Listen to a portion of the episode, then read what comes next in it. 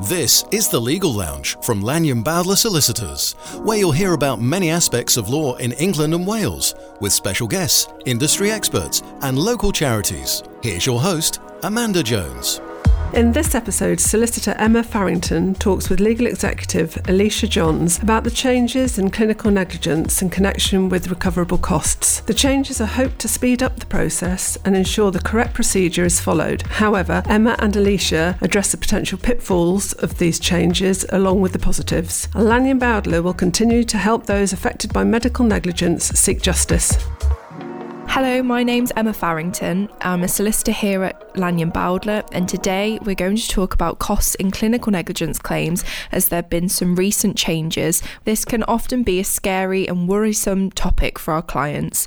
However, wherever possible, we try to reassure our clients that there is always a way to fund their claim which they will be able to afford and which will not expose them to any worry about legal costs. Hi, I'm Alicia, and I'm here with Emma today. I work as a chartered legal executive in the clinical negligence team. Yeah, so the position to date has been typically that costs are recoverable from the defendant in cases. So when we settle your case and during the life of the case, we will put on to our file the costs that have been incurred in dealing with the case for you to resolution. All of our billable time will then be noted and we will instruct a cost draftsman to prepare the bill who will negotiate costs with the defendant on our behalf.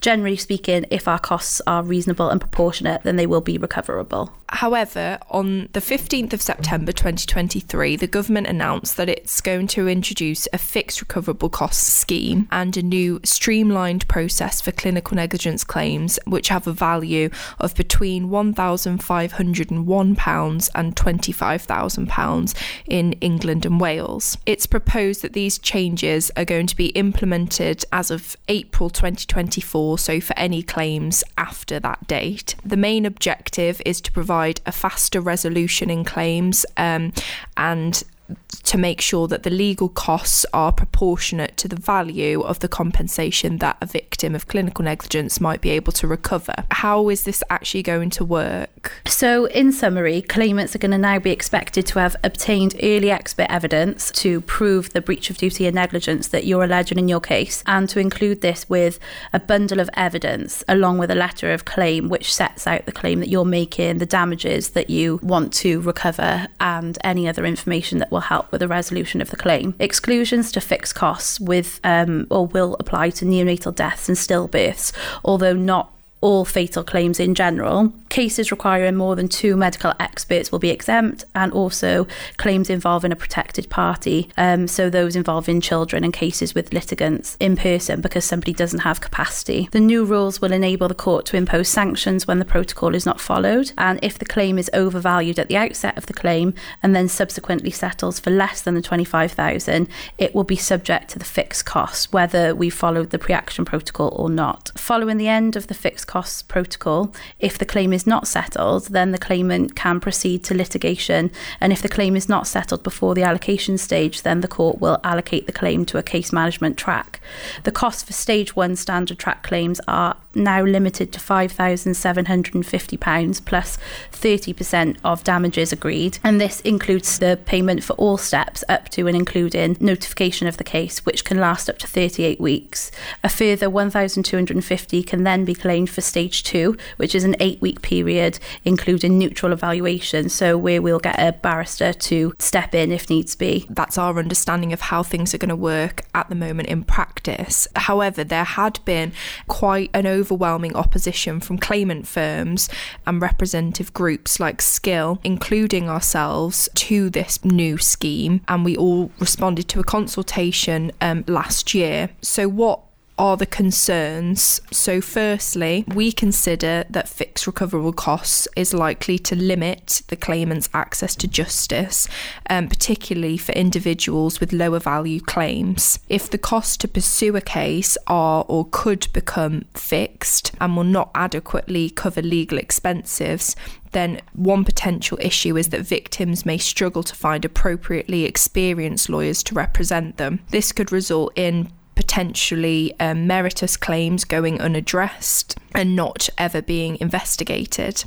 This would impact obviously not only on those individuals that wish to bring a claim, but is also likely to result in lost opportunities for identifying issues of poor care, which could improve patient safety and result in overall cost savings to the NHS. Yeah, so by their very nature, clinical negligence claims are complex. They involve complex medical issues, varying degrees of harm, and they do require extensive investigations. These factors often make it challenging to predict the time and resources that we're going to need to litigate a case or even investigate one, and fixed recoverable costs will not adequately account for the complexity of individual cases. So, even lower value cases um, we see in practice can be incredibly complex, um, causation wise, or have issues with intestacy or procedural problems that would increase the cost spent in trying to run or investigate them. Yeah, so as we've said, that there are those issues.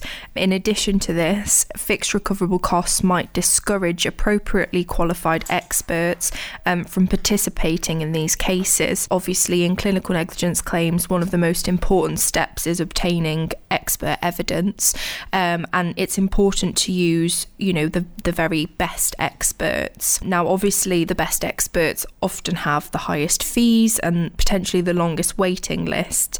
But again, under the new scheme, the fees that experts will be able to recover for helping us in these cases are fixed, and they might not anymore adequately compensate um, for the expert's time and expertise. We've seen this happen before with our trialed experts with um, legal aid rates, so we know this is very much a live issue and something ongoing at the moment. In turn, this would reduce the pool of experts available that we could instruct for these cases, and as I've said, potentially the quality of evidence, um, which would detrimentally again affect access to justice. In addition to this, fixed recoverable costs lacks flexibility. As Alicia said, every clinical negligence claim is inevitably complex in some way. It's important to be able to adapt to the unique circumstances of a case, so no case is the same, and they all involve different issues um, that we have to be able to respond to depending on, on the facts of that individual case. So, our concern is that rigid cost limits may not account for the nuances and individual needs of each case and enable us to to essentially do what we need to do. Definitely. And last but not least, I think the insufficient costs would lead to greater deductions from damages by lawyers. So that would mean reduced compensation recovered by claimants um, to ensure that claims are economically viable for us to be able to run. And as such, we're going to have clients that are going to be probably undercompensated for their losses. That's another issue. There are also concerns that the new fixed recoverable cost rules um, will cause, obviously, a period of uncertainty when they do eventually come in and whilst practitioners and the courts grapple with the new process, we're concerned that satellite litigation will be inevitable, which again will have the possibility of increasing costs. Yeah, so having said all that and getting the the doom out of the way. We do know that the changes are coming, so we do have to learn how to adapt for our clients. And in doing so, we do have to see that there are some positives that fixed recoverable costs could bring. Definitely. So, for example, um, the objective of bringing this new process is that lower value clinical negligence claims would be streamlined. So, for those clients, they would be able to reach a resolution without the need um, and stress of a drawn out litigation. This approach has been used before by the Welsh health boards in their Welsh uh, redress scheme that's already successfully in place and is similar in the sense that it involves fixed recoverable costs for those cases with a limit on compensation up to £25,000. So there are some similarities there, and that's been in place for many years, and we have dealt successfully with a number of those cases. So that that's reassuring and shows that it can be achieved. Yeah, it absolutely shows that recovery is going to be possible with these rules that are coming in. Um, and although the fallout for fixed recoverable costs does seem bigger, um, as many claimant firms have now said that they probably are going to step back from accepting such work just because it's not going to be economically viable for them to run the lower value cases, it does highlight that there is a concern about access to justice with these rules coming in very, very shortly. Yeah, so as Alicia said, some claimant firms out there have confirmed that they wouldn't be willing to accept accept such work. However, at Lanyon Bowdler, we're not one of those firms taking this stance. So we, as a team, have collectively made the decision to continue representing claimants wherever possible, even where fixed recoverable costs may apply, as we consider that it's important to continue seeking justice for victims of clinical negligence. I think we're really confident that we'll be able to tailor our service in these lower value cases where the fixed recoverable cost scheme will apply and see that we can still continue to provide our expertise and our renowned level of client care. I think it's clear that there's probably going to be some teething issues and we'll need to keep that under review with what's working and what isn't. But a priority of ours will always be access to justice. Definitely. It's clear that the practical application of the fixed recoverable cost rules will need to happen in order for us to see the real life implications and benefits and how we can make it work in practice. But we will keep you updated with discussions when the rules come in and how we can assist should any of this affect you. Absolutely. So for now, it's watch this space.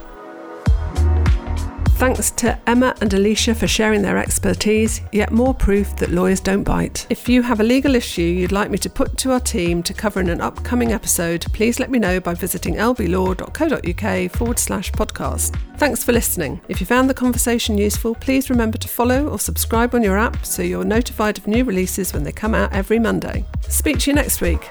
That was the Legal Lounge from Lanyon Bowdler Solicitors. Visit lblaw.co.uk slash podcast for helpful resources. And please do follow or subscribe on your podcast app so you never miss an episode.